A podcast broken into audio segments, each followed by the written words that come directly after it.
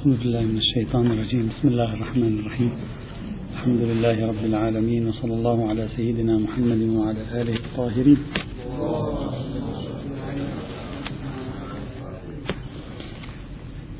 ما زلنا نتكلم في الركن الثاني وهو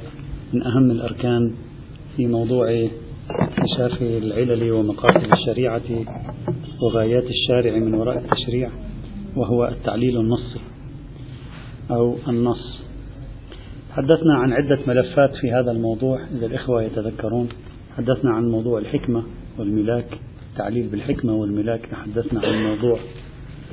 مفهوم الجملة التعليلية أي التخصيص بالتعليل تحدثنا عن موضوع تعميم الجملة التعليلية آه،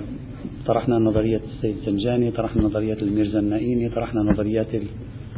السابقين وعلقنا عليها ثم تحدثنا عن التشابك والارتباط ما بين العلة المنصوصة والقياس منصوص العلة وشبكة العلاقة بين القياس وبين موضوع العلة المنصوصة اليوم سنتكلم أو سنبدأ بالكلام عن عنوان سأجعله على الشكل الآتي أدوات التعليل وطرائقه كيف تبين التعليلات في ألسنة النصوص وفي اللغة كيف تبين التعليلات في ألسنة النصوص وفي اللغة طبعا الاجتهاد السني عموما في باب القياس لديه تقسيم ثلاثي لمسالك التعليل عندهم عشرة مسالك للتعليل المتداولة ويقسمونها بتقسيم ثلاثي وبعضهم يجعلها بتقسيم رباعي التقسيم الثلاثي يقول مسالك التعليل يعني كل طرائق اكتشاف العلل كل طرائق اكتشاف العلل ترجع إلى ثلاثة خطوط إلى ثلاثة اتجاهات أساسية الإجماع والنص والاستنباط يعتبرون كل مسالك التعليل طرائق اكتشاف العلل في الشريعة يمكن أن نجمعها تحت ثلاثة خطوط عريضة الخط الأول هو الإجماع الخط الثاني هو النص والخط الثالث هو الاستنباط الإجماع نبحث الإجماع لوحده في النص نبحث آه، التعليلات التي وردت في النصوص التعليلات التي تكون بالإيماء والتنبيه أما بالاستنباط نبحث تنقيحي يبحثون تنقيح المناط يبحثون السبر والتقسيم يبحثون الدوران والطرد هذه المباحث التي يتعرضون إليها وبعضهم أضاف آه، اتجاها رابعا وهو العقل وخالفوه كثيرون خالفوه قالوا لا في, في الشريعة لا معنى لإعمال العقل بمعنى العقل المستقل عن الشرع هذا مقصودهم من العقل انسجاما مع تفكير الأشعري وانسجاما مع آه، مناهج التفكير عندهم وعندما يتكلمون عن طبعا سنتكلم بعد قليل عن الإجماع وعن النص أيضا وبعدين سنتكلم عن موضوع الاستنباط طرائق استنباط العلل عندما يتكلمون عن النص عادة تارة يعبرون التعليل بالنص ومرة ثانية يفصلونه يقولون التعليل بالإيماء والتنبيه وهذا في تقديري خطأ أو فلنقل في تقديري ليس له ضرورة لأن الإيماء والتنبيه هو داخل دائرة التعابير النصية داخل دائرة أدوات التعبير البياني كما يسميه الدكتور محمد عابد الجابري يعني داخل إطار البيان مفهوم البيان وكشف الإنسان عن آه، مكنونات ما في نفسه من خلال اللغة أو من خلال الإشارة أو ما شابه ذلك كما سوف نرى إن شاء الله تعالى عندما نقول طرائق التعليل أدوات التعليل النصي نحن نتكلم الآن عن التعليل بالنص يعني التعليل بالتعبير واحد شخص يتكلم هو يعلل يعبر عن تعليله للحكم الذي ينشئه عندما نتكلم عن التعليل بالنص آه، طبعا توجد رتب بعض التعليلات بالنص آه، من المرتبة العالية يعني الصراحة بعض التعليلات بالنص من المرتبة الوسطى أي ما يسمى في أصول الفقه بالظهور وبعض التعليلات بالنص من المرتبة الدنيا أي ما يسمى في الاصطلاح الأصولي بالإشعار وما شابه ذلك وسنرى أن أدوات التعبير عن التعليل أدوات تعبير المتكلم عن التعليلات هي أدوات متنوعة بعضها جلي بعضها متوسط الجلاء بعضها قليل الوضوح أو إشاري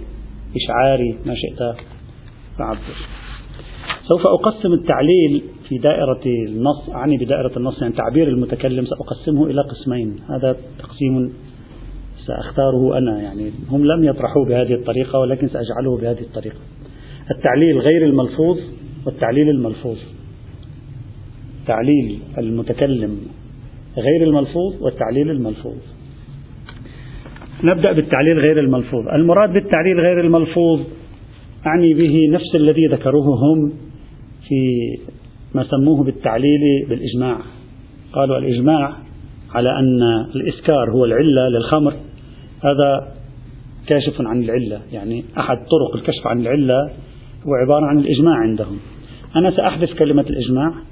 سأخذ كلمة أوسع, أوسع منها دائرة سأختار كلمة أوسع منها دائرة وسنجعل البحث أكثر كلية وسعة سنسميه التعليل غير الملفوظ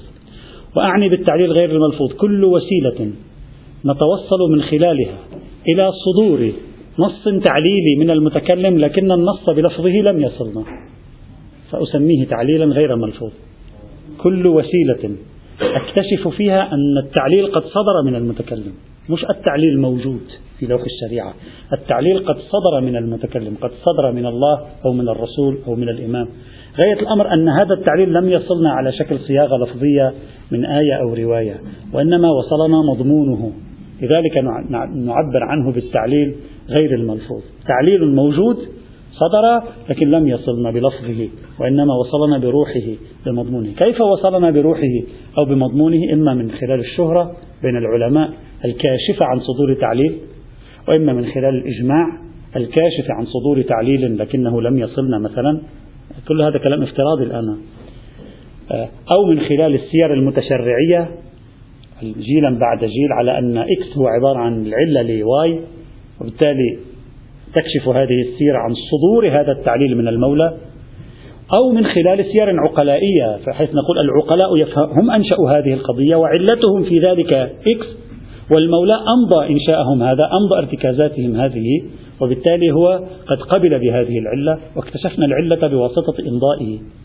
وبالتالي المولى ممكن أن يكون قال شيئا بشكل من الأشكال ولم يصلنا إلا السيرة العقلائية إذا أردنا أن نعنون بعنوان أوسع نقول التعليلات غير الملفوظة أي كل طريقة نتوصل من خلالها ندعي من خلالها صدور تعليل ما بشكل من الأشكال كان هذا الصدور سواء كان صدورا بيانيا لفظيا أو كان صدورا سكوتيا لا بأس هذا أيضا ينفعنا نسميه تعليلا غير ملفوظ ويرجع إلى أربعة عادة إلى الإجماع وإلى الشهرة وإلى السيرة العقلائية وإلى السيرة المتشرعية هذه الوسائل إذا انعقدت على تعليل حكم من الأحكام بعلة من العلل نسمي هذا التعليل بالتعليل غير الملفوظ وقد انقسم علماء أصول الفقه السني على فريقين في موضوع الإجماع هم لم يبحثوا القضية بشكل واسع هكذا انقسموا بعضهم قال التعليل بالإجماع أقوى من التعليل بالنص أقوى من التعليل بالنص يعني إذا انعقد الإجماع على أن علة الحرمة في الخمر هي عبارة عن الإسكار فهي أقوى من أن يقول الله في القرآن حرمت الخمر لإسكارها ولهم في ذلك تبريرات يعني لا تتعجب مثلا من جملة تبريراتهم أن صدور النص يحتمل النسخ لكن ما دام انعقد الإجماع معناته لا يوجد نسخ لأن الإجماع إذا انعقد بعد ذلك يعني انعقد بعد تمام الشريعة عندما نتكلم عن الإجماع يعني بعد تمام الشريعة فلا احتمال لنسخه فهذه نقطة قوة لصالح الإجماع في مقابل التعليلات النصية اللفظية ولهم في ذلك كلام مبني على أن نظرية الإجماع كما قلت مرارا في, في هذا في العام الماضي وقبل العام الماضي الإجماع في الاجتهاد السني أقوى بكثير مما تتصوره أنت في الاجتهاد الشيعي أقوى بأكثر مما تتصور الإجماع له سلطة في الفكر السني تتجاوز وتتخطى بكثير سلطة الإجماع في الفكر الشيعي يعني الشيء الذي تتصور عن الإجماع لا تظن أنه هو الذي موجود عند السنة شيء أكبر من ذلك بكثير وأقوى وأشد استحكاما ويقينية من ذلك الذي أنت تراه في نظرية الإجماع خاصة عند المتأخرين من علماء الإمامية الذين قاموا بالإجهاز على الإجماع منذ زمن الشيخ الأنصاري ليومنا هذا حتى قضي عليه نظريا وإن كان عمليا ما زال يملك سلطة من السلطات إذا ترجع يرجع ترجيحهم لسلطة الإجماع على سلطة النص في بحث التعليل إلى أصل نظريتهم في الإجماع وأن الإجماع عبارة عن سلطة مطلقة غير قابلة للنقد وإذا أردت أنت أن يعني كيف يقولون كل فكر قائم على حجر زاوية فالفكر السني في باب الاجتهاد أحد أحجار الزاوية التي ينبني عليها هي نظرية الإجماع فالذي يريد أن يجتهد في في تجديد الفقه السني أول مداخله الإجماع إذا نسف نظرية الإجماع في الفقه السني فتح الاجتهاد السني على آفاق غير معقولة أما إذا بقيت نظرية الإجماع في الاجتهاد السني تملك نفس السلطة التي آه، تملكها إلى اليوم تقريبا يعني وإن كانت تعرضت أيضا لنقد لكن إلى اليوم فمن الصعب أن تحدث تغيرات وتحولات كبيرة بالشكل الذي أنت تتخيل مثل نظرية الشهرة ونظرية السيرة المتشرعية ونظرية المتقدمين عندنا وأقرب إلى عصر النص وأفهم بالشريعة هذه النظريات التي تملك من القوة والسيطرة على العقل الفقهي ما لا يتصوره أحد وقد لا يكون مكتوبا ولكنه مختزن في العقول وفي الأرواح صرنا عرفانية فيها أخذناها مسلك عرفاني طيب ما معنى الآن هذه أصل الفكرة ما معنى أن التعليل غير الملفوظ يمكن أن يكون ما يعني مثلا لو أجمع فقهاء الإسلام قاطبة على أن العلة في الحجر على الصغير عدم وجود وعي اجتماعي واقتصادي عنده يعني يخشى من أن لو أعطيناه ولاية على نفسه في شؤون الأموال والتزويج وما شابه ذلك يخشى أن يهدر أمواله ويذهب بحقوقه إذا أجمعوا على أن هذه هي تمام العلة في باب الحجر على الصغير قالوا أمكننا التعدية فنقول إذا هذه العلة موجودة في كبير هم أيضا تجري حتى لو لم يرد فيه نص مثل السفيه مثل السفيه ولو كان كبيرا غير أن علة الحجر على الصغير مجمع على أنها عبارة عن ضعف وعيه الاجتماعي ضعف عقله المالي هذه العلة بعينها يمكن أن نجعلها موجودة في الكبير كما في مورد السفيه حتى لو لم يرد نص في السفيه ويمكنها أيضا أن تعطي الصغير ولاية على نفسه وأمواله لو كان سنخ صغير حكم القاضي بأن مستواه في الوعي يتخطى مستوى الكبار في السن القضية ليست تعبدية لم ندع التعبدية القضية لها نكتة وخلفها ملاك ومناط وإذا كان هذا المناط موجودا فنسر الحكم لكبير سفيه وإذا كان هذا المناط منعدما فنرفع حكم الحجر عن صغير حكم القاضي نتيجة القرائن بأنه يملك من الوعي ما يملكه الكبير نوعا يملك من الوعي المالي والاجتماعي ما يملكه الكبير نوعا فنثبت للصغير ولاية على نفسه إذا كان سنخ صغير متفوق متفوق في ذهنه الاجتماعي وفي ذهنه المالي، فهذا من الشوائب الأمثلة التي يمكن أن تطرح لمسألة الإجماع، أجمعوا على أن النكتة والملاك هي عبارة عن هذا الأمر. هذه الوسيلة وسيلة الإجماع أو فقل بتعبير أوسع وسيلة التعليل غير الملفوظ إجماع سيرة شهرة آه، إلى آخره تواجه أزمات أساسية نحن نشير إليها سريعا ونمضي لأنها أزماتها واضحة أولا إثبات تحقق الإجماع إثبات تحقق الشهرة إثبات تحقق السيرة المتشرعية وإثبات تحقق السيرة العقلية ليس أمرا بهذه السهولة التي عودنا عليها الفقهاء من وجهة نظري المتواضعة أتكلم لا من وجهة نظرهم من وجهة نظرهم ربما كثيرون يقتنعون نعم هكذا نستطيع أن نكون الإجماعات لكن من وجهة نظر المتواضعة مسألة إثبات وجود إجماع على قضية ما ليس أمرا بسيطا القضية عادة إجماع كاشف نتكلم إجماع كاشف عن صدور شيء من الشارع في هذا الموضوع نتكلم عن إجماع الكاشف لأن نعتبره تعليل غير ملفوظ يعني صدر لكن لم يصلنا لفظه من الصعب عادة احنا أقصى شيء في الإجماعات أنت كيف تشكل الإجماعات صاحب مفتاح الكرامة رب أرباب النوع في موضوع التقصي صحيح؟ سيد محمد جواد العاملي رحمة الله تعالى عليه هو رب النوع في التقصي في تقصي آراء الفقهاء معروف أنت اذهب إلى كتابه ما هي مصادره كم شخصية يستقصي عادة لي في مورد معين استقصاله مئة عادة كم كم شخصية 10 15 شخصية من من الكلين إلى زمانه شخصية وسط ربما آلاف من الفقهاء والمجتهدين عبر وهذا فقط في الطائفة الإمامية فعن أي إجماع نتكلم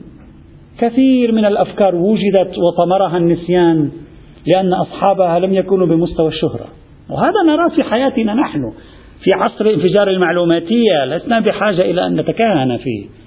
آراء كثيرة ممكن أن تكون موجودة لقدماء عبر عنها الزمن ولم يهتم لأمرها ورأينا ابن الجنيد ماذا فعلت به مدرسة بغداد تحدثنا عن ذلك في العام الماضي هجرت كتبه وهو علامة في الفقه والشريعة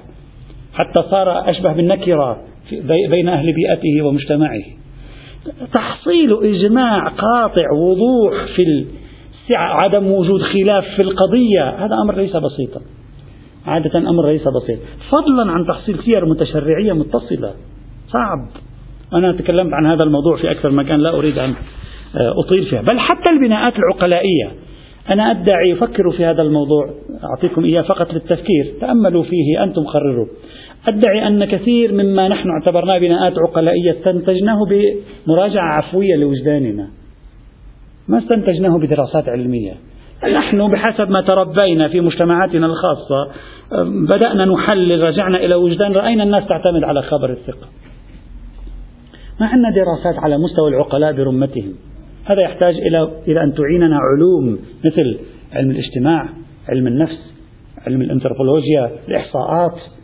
حتى نتأكد فعلا هكذا العقلاء ونحن عقلاؤنا نحن مجتمعاتنا نحن تعارفت على بعض الأمور التي من شدة رسوخ عرفيتها ظننا أن جميع العقلاء عبر التاريخ بملاك عقلائيتهم لا بأي ملاك إضافي أجمعوا عليها هذا أيضا يحتاج إلى تحليل وهذا في أكثر من مكان تكلمت عليه خصوصا في مقالة آه، مصادر الإثبات في الفكر الأصولي في كتاب مسألة المنهج قلت بأن هذه الادعاءات العريضة التي نبحثها نحن ندعي الإجماع ندعي الشهرة ندعي انعقاد السيرة المتشرعية ندعي انعقاد السيرة العقلية أمر يحتاج إلى الكثير من الجهد وإلى تحويله إلى إطار علمي قبل أن يتحول إلى مسألة عفوية ولذلك أنت تجد الفقهاء والأصوليون مختلفون فيما بين تجدهم مختلفين فيما بينهم لماذا؟ لأنه يقول لك هل السيرة العقلائية منعقدة على العمل بخبر الواحد بعنوانه أو منعقدة على العمل بخبر الواحد بعنوان كونه وثوقا هم أنفسهم أيضا يختلفون هم أنفسهم أيضا فليست مسألة البناءات العقلائية أيضا سهلة وسلسة كما نتصور إذا أول ملاحظة أو أول مداخلة على موضوع الاستناد إلى آه، الإجماع والشهرة والسيرة العقلائية والمتشرعية في باب التعليل أول مداخلة الصعوبة الصغرى صغرى القضية ليست مسألة بسيطة ليست نزهة ليست أمرا عابرا تثبت لي أن العقلاء هكذا بنيتهم هكذا تفكيرهم في قبائل في شعوب في طرف الأرض هنا وهناك ربما لديها أنماط من التفكير نحن نعتبره تفكير خارج عن إطار الإنسانية نحن ندعي ذلك لكن هؤلاء بشر في نهاية المطاف هؤلاء عقلاء فينا وبنوا على ذلك حياتهم آه، جيلا بعد جيل وأمة بعد أمة هذا أولا ثانيا تف... يجب عليك أن تثبت لي أن هذا الإجماع أو هذه الشهرة أو هذه السيرة منحصر تفسيرها في صدور نص تعليلي وممكن أن تكون هذا الإجماع وهذه الشهرة وهذه السيرة المتشرعية نعم ثبت أنها عللت مسألة الحجر على الصغير بوعيه الاجتماعي ممكن تكون ثبت لكن منطلقهم في ذلك مش بالضرورة يكون صدور نص قد يكون تحليل اجتهادي منهم تبانوا عليه قد يكون فهمهم لطبيعة الآيات والروايات إذا احتملنا ذلك احتمالا معتدا به لا احتمال فرضي احتمالا معتدا به هم فهموا الروايات هكذا نحن نفهمها بطريقة مختلفة كما ينقل عن أبي حنيفة هم رجال ونحن رجال هم يف... سيد الشهرودي رحمة الله تعالى عليه سيد الشهرودي الكبير سيد محمود الشهرودي أحد المراجع الكبار كانوا في النجف كان يقول آه، إجماع شهرة المتأخرين أقوى في الكشف من شهرة المتقدمين إذ المتأخرون أشد عمقا ودقة وتفحصا واستقصاء في النصوص من المتقدمين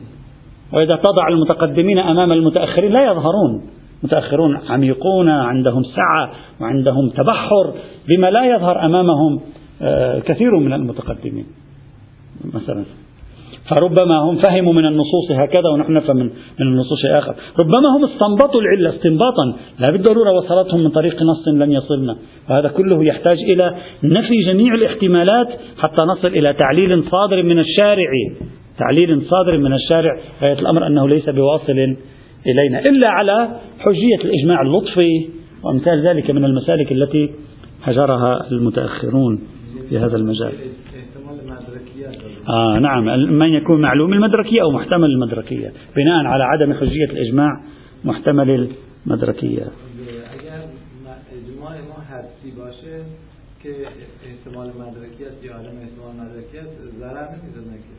آه، هو على الحدسية بالعكس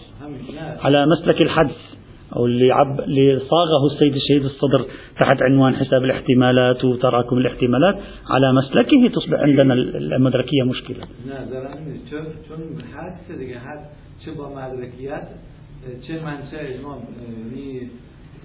با مدرک باشه چه غیر مدرک باشه ما ممکن یعنی این کافیه که این حدس زن و خلایی بره ما آه، انتم من مقصودكم من الحدس من هو الذي يحدث نحن او المجمعون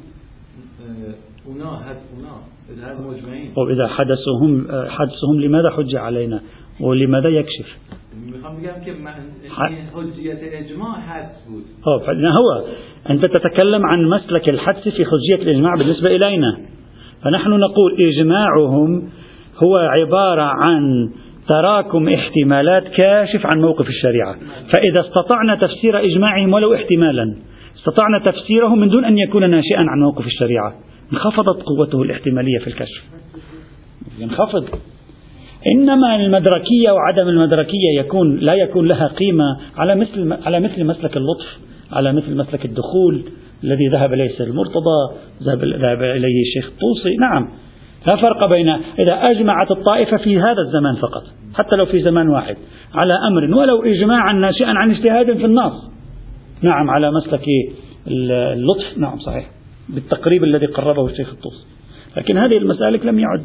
لم يعد لها نصير فيما أظن اليوم هذا ثانيا ثالثا تبقى قضية الإجماع أو السيرة وامثال عبارة عن دليل لبي والدليل اللبي يؤخذ فيه بالقدر المتيقن وبالتالي عادة في التعليلات غير الملفوظة ليس بيدك إطلاق فيمكن أن يكون التعليل يعني في دائرة دون دائرة فلا يمكنك أن تتمسك به مطلقا لكي تسريه في جميع الموارد عادة نعم إذا شخص قال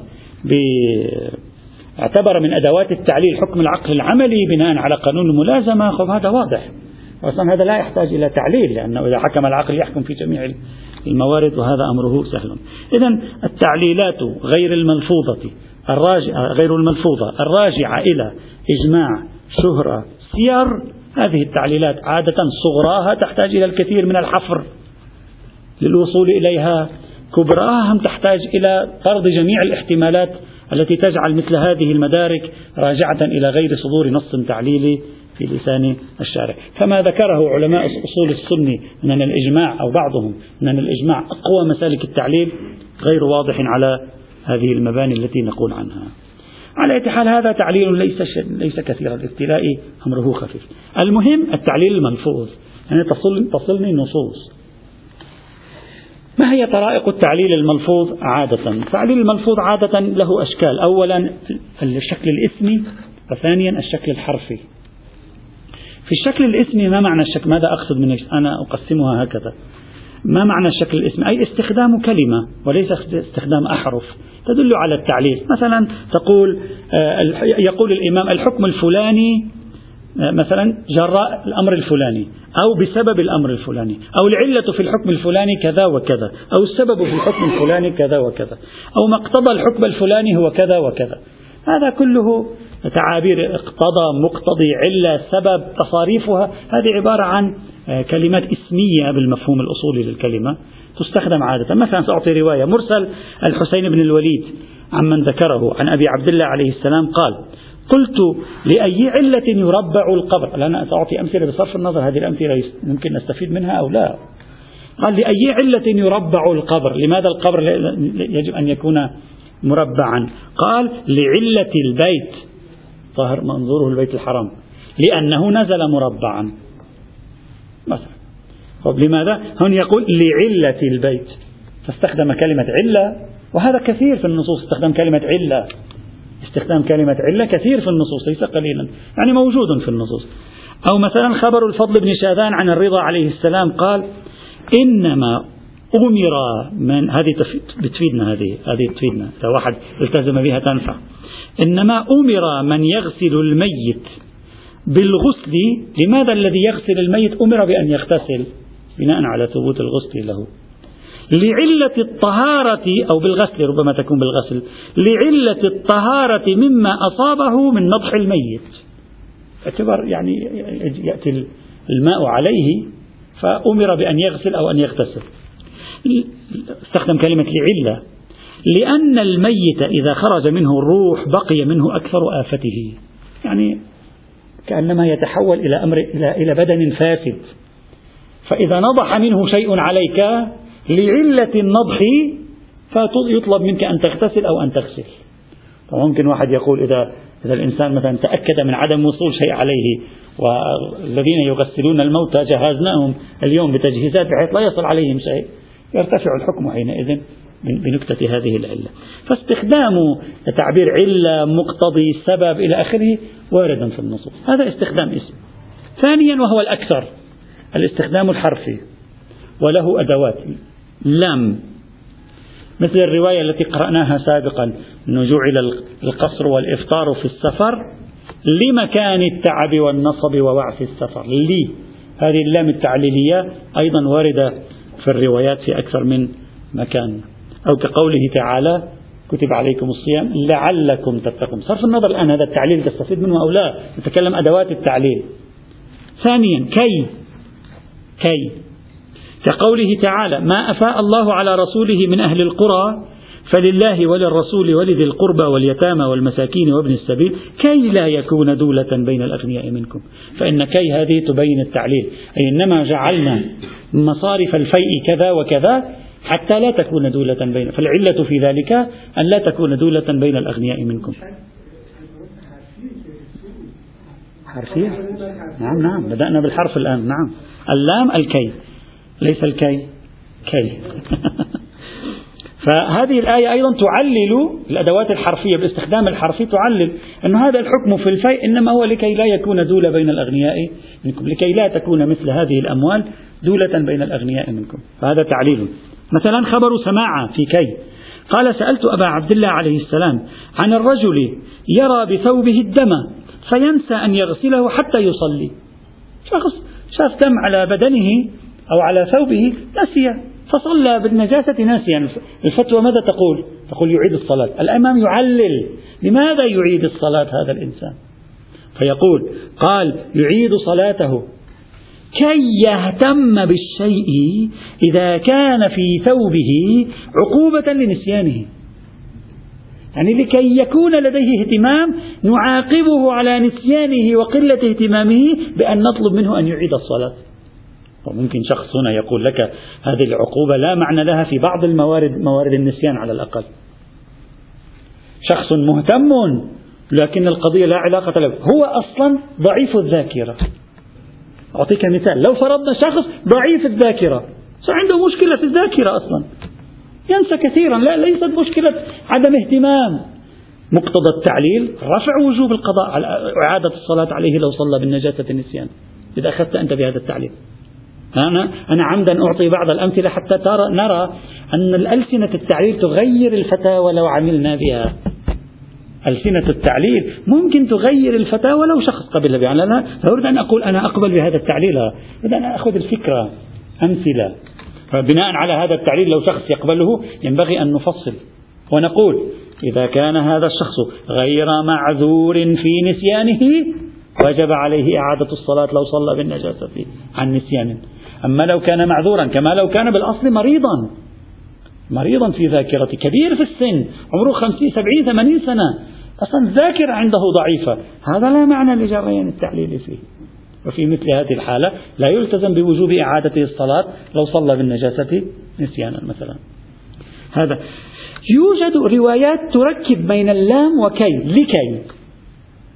تركب بين اللام وكي مثلا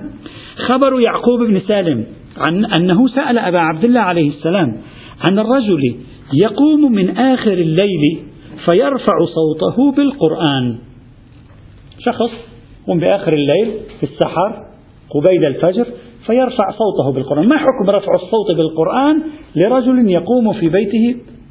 في آخر الليل الإمام يجيب يقول ينبغي للرجل إذا صلى في الليل أن يسمع أهله لماذا ينبغي عليه أن يسمع أهله لكي يقوم القائم ويتحرك المتحرك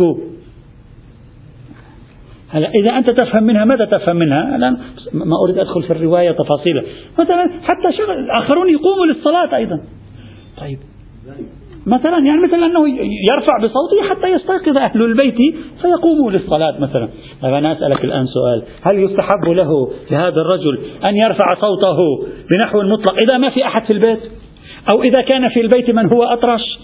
لا يسمع أو إذا كان في البيت لنفرض أنها تريد أن تؤثر للقيام للصلاة أو إذا كان في البيت من لا تشرع في حقه الصلاة كزوجته إذا كزوجته إذا كانت حائضا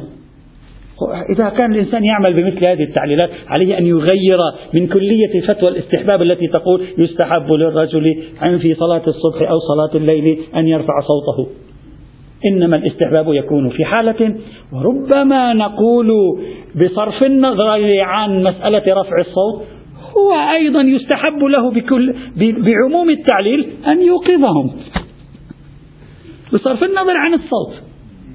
بأن يوقظهم أيضا وقد واحد يقبل بعموم التعليل ويقبل بتخصيص التعليل أنا لا أريد أن أقبل بالعموم ولا بالتخصيص لكن نريد أن نحرك ذهننا في عالم التعليلات الواردة في الكتاب والسنة وتتغير الفتاوى بناء على اتباع التعليلات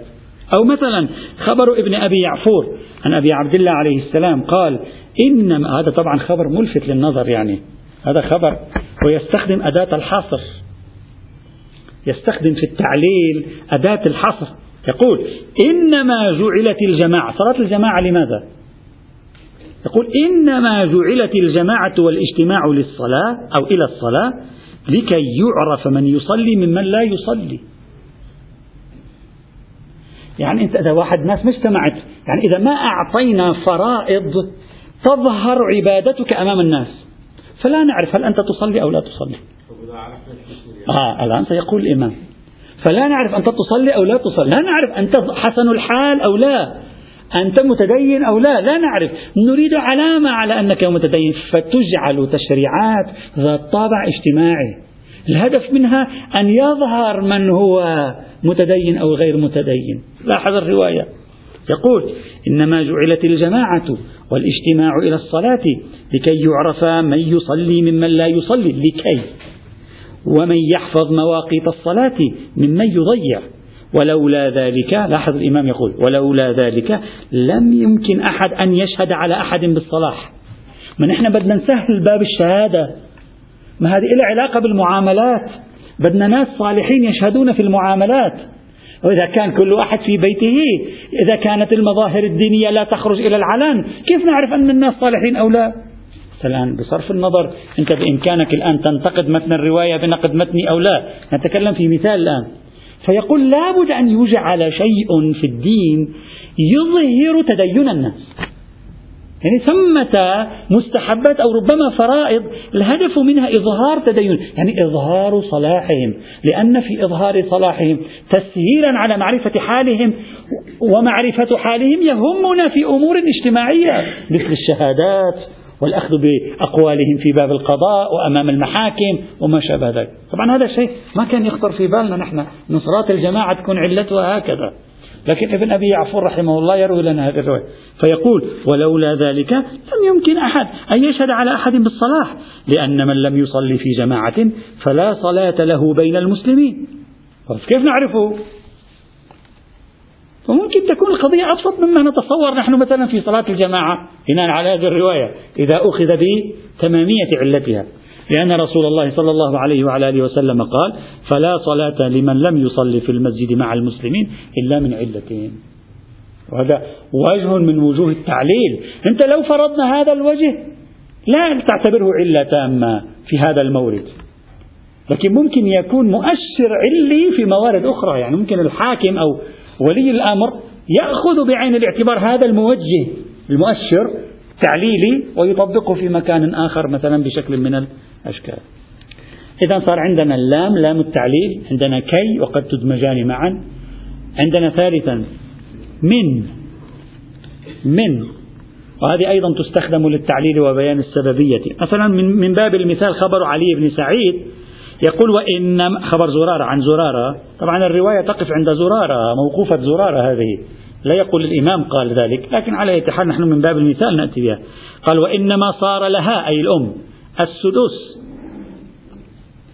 السدس وحجبها الإخوة من الأب والإخوة من الأب والأم لأن الأب ينفق عليهم فوفر نصيبه وانتقصت الأم من ذلك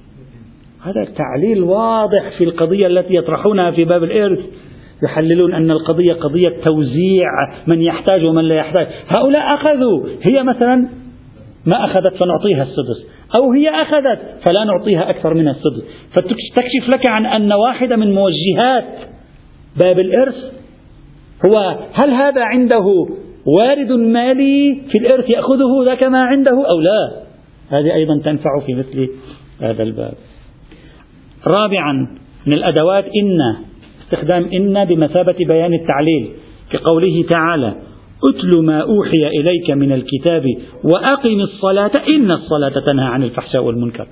فقد يفهم منها شخص أقول قد يفهم منها شخص أنها في مقام بيان التعليل يعني في مقام بيان الكبرى الكلية وهذا التعليل الذي نحن نؤمن به تعليل بمعنى موضوعية العلة يعني بمعنى الكبرى الكلية كما صاغها الميرزا النائمي لا الآن من المفروض أنها إن إن الصلاة تنهى عن الفحشاء والمنكر وكخبر مسعد بن زياد عن جعفر بن محمد عن أبيه عن آبائه عليهم السلام أن رسول الله صلى الله عليه وعلى آله وسلم سئل فيما النجاة غدا فقال إلى أن قال فاتقوا الله في الرياء فإنه الشرك بالله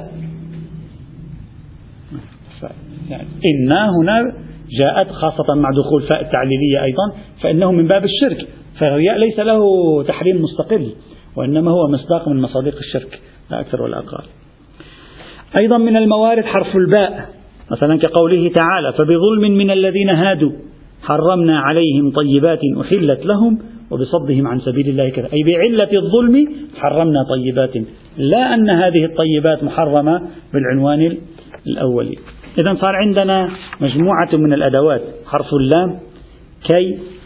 حرف من إن الباء توجد أيضا موارد أخرى نذكرها إن شاء الله لا بأس اليوم قبل أن ننتهي أن أشير إلى نقطة غدا نكمل هذه التعابير والأمثلة أن أشير إلى نقطة وهي مقترح لا أريد أن أتأخر فيه أكثر من ذلك يعني أنا أريد أن أطرحه سابقا لكن بمناسبة الوصول قلت أريد أن أنتظر الوصول إلى الجوانب التعبيرية حتى أطرحه عندي اقتراح وأتمنى الإخوة يفكروا في هذا الاقتراح ونحاول أتمنى أن نحاول آه، ترتيب وضع آه، يعني وضعه إداريا لكي نقوم بها عندي اقتراح تدوين كتاب علل الشرائع المستقاة من القرآن ومن السنة الواردة في مصادر جميع المسلمين يعني علل الشرائع الشيخ الصدوق هي النسخة التي ترجع إلى ما قبل ألف عام نريد نأسس نسخة جديدة علل شرائع اليوم تأخذ بعين الاعتبار النص القرآني تأتي بكل نصوص التعليل في القرآن في أبوابها وتأخذ بعين الاعتبار أيضا نصوص الحديث في سائر مصادر المسلمين ومصادر والكتب الحديثية التي لم يغطها الشيخ الصدوق رحمه الله يعني لم يقم باستقصائها الشيخ الصدوق رحمه الله وفي دائرة علل الشرائع يعني في دائرة الاجتهاد التعليل الفقهي الشرعي أنا عندي هذا الاقتراح آه، آليات هذا الاقتراح بسيطة نضع خطة في البداية بحاجة إلى عشرة ربما خمسة عشر من يتبرع من الإخوة من يريد أن يشارك عشرة خمسة عشر من الإخوة المشاركين هنا أو أيضا إخوة من الخارج يعرفون لديهم رغبة في ذلك نقسم الكتب الحديثية على على الإخوة